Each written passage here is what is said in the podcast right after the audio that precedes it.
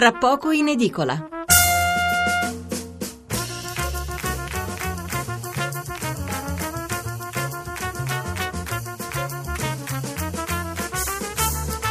Buonasera Stefano Mensurati e benvenuti all'ascolto di Tra poco in edicola, la rassegna stampa notturna di Radio 1, 800 05 05 78 il numero verde per intervenire in diretta, 335 699 29 49 il numero per inviarci un sms. Tutti i giornali più importanti di mercoledì 11 gennaio aprono con la notizia dell'arresto dei due fratelli che per anni avevano spiato indisturbati le email dei potenti, da Renzi a Monti a Draghi. Per farci cosa non è chiaro, ma comunque è davvero sorprendente la facilità con la quale si sono intromessi nella posta eh, personale di persone che anche in questo campo dovrebbero essere più che protette. Il commento di questa vicenda lo, rinvier- lo rinvieremo però a un'altra sera perché al momento di elementi ne conosciamo davvero pochi e soprattutto non si sa a cosa o a chi servissero queste intercettazioni. Un altro tema eh, molto evidenziato, la lista dei clienti insolventi delle banche in difficoltà, gente che prendeva in prestito soldi a palate senza alcuna garanzia e che poi non ha restituito nulla. Alcuni giornali continuano a pubblicare i loro nomi, mentre intanto il Parlamento decide finalmente di aprire una commissione d'inchiesta sui fallimenti bancari. E poi c'è sempre in primo piano la politica, eh, con Grillo che dopo la mancata adesione al gruppo liberale torna sui suoi passi, ma eh, per riaccettarlo il britannico Farage adesso pone le sue condizioni.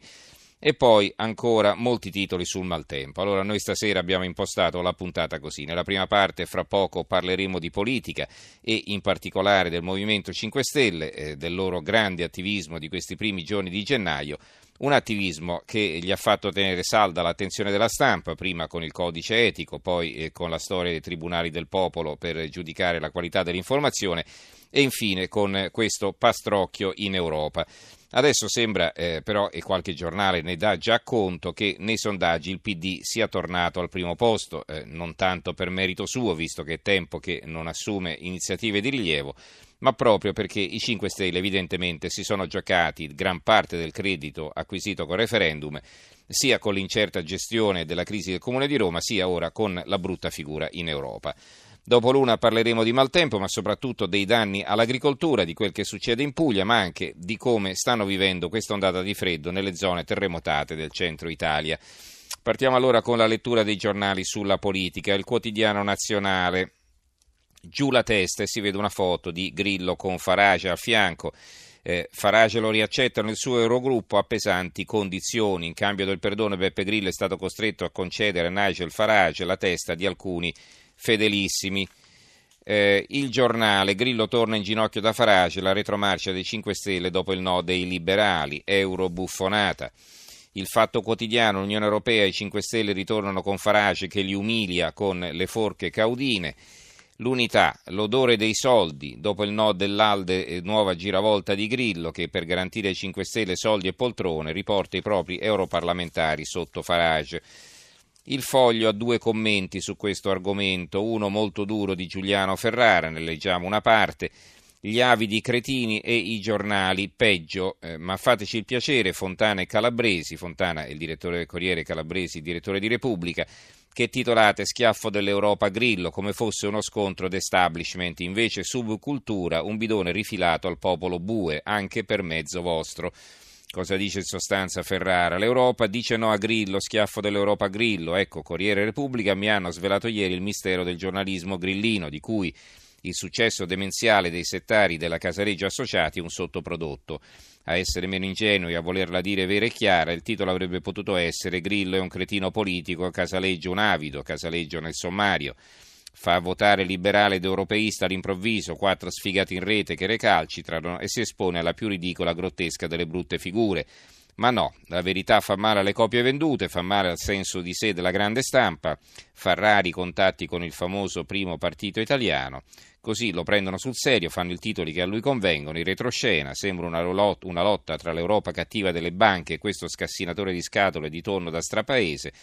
Un vaffanculo così non si era mai visto, ma con quei titoli passa per un duello con l'establishment, ma mi faccia il piacere amico Fontana, ma mi faccia il piacere Marione Calabresi. Uno vale Grillo, invece un altro pezzo. eh, intitolato così Bersani, Di Pietro e adesso anche Verhofstadt stanno lì a dimostrare che col Movimento 5 Stelle non si fa politica e chissà come andrà a finire con Nigel Farage eh, che a quanto pare riprenderà il Movimento 5 Stelle nel gruppo UKIP al Parlamento europeo ma solo dopo aver rinegoziato la loro posizione perché finora tutti i politici tradizionali che si sono cimentati nella trattativa politica con Beppe Grillo pensando di saperla più lunga di lui o persino di poterlo utilizzare per i propri scopi, sono rimasti stritolati.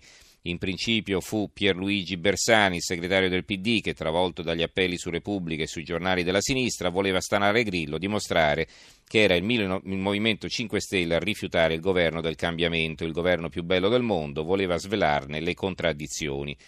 Ma tutti ricordano come andò a finire con Bersani consegnato a una penosa umiliazione in diretta streaming perché ancora non sapeva e non poteva immaginare di avere a che fare con un uomo anguilla, forse l'unico politico che ha davvero il privilegio di non dover essere coerente, che non paga dazio di fronte al suo mondo di arrabbiati, l'unico che può felicemente ignorare persino le, regole della conseguenzialità logica e i loro gretti inventari. Infatti, se Grillo pasticcia a Bruxelles e non riesce a far entrare il Movimento 5 Stelle del gruppo dei liberali, gli basta urlare complotto e l'establishment dice vaffanculo e questo spiega ogni cosa. Il dubbio. Beppe in ginocchio da Nigel, lui, ma ora comando io. Il Movimento 5 Stelle torna nel gruppo anti-europeista. Il mattino, dietro fronte di Grillo, Farace lo perdona, sì dello UKIP ai 5 Stelle ma a dure condizioni, ora referendum sull'euro. Il tempo, caso capitale e flop Unione Europea, Grillo spreca il referendum, i sondaggi ridanno il PD avanti. Tutto il vantaggio accumulato nell'immediatezza del referendum è già scomparso dopo l'imbarazzo del caso Raggi a Roma che ha mandato in tilt la giunta capitolina e reso la capitale sempre più ingovernabile e il fresco flop in Europa Grillo, secondo i sondaggi, ha sprecato tutto il vantaggio acquisito con il consenso al referendum. Il PD è sempre il primo partito. La Gazzetta del Mezzogiorno, Grillo torna da Farace ma cresce l'ira della base, riparte la campagna per il referendum sull'euro. La Sicilia, Grillo è tornato all'ovile ma adesso Farage esige l'epurazione dei liberal, l'intesa mancata con Alde in Europa, Alde la formazione liberale. Il titolo del commento di Domenico Cacopardo, le scivolate di Grillo e Company. Infine l'Arena di Verona, giravolta di Grillo, la loro apertura, torna anti-Unione Europea. No, abbiamo ancora eh, la nuova di Venezia di Mestre che però ci dà conto di un'altra questione che riguarda il Movimento 5 Stelle. Un nuovo, un nuovo momento di difficoltà, bufera sul sindaco di Chioggia.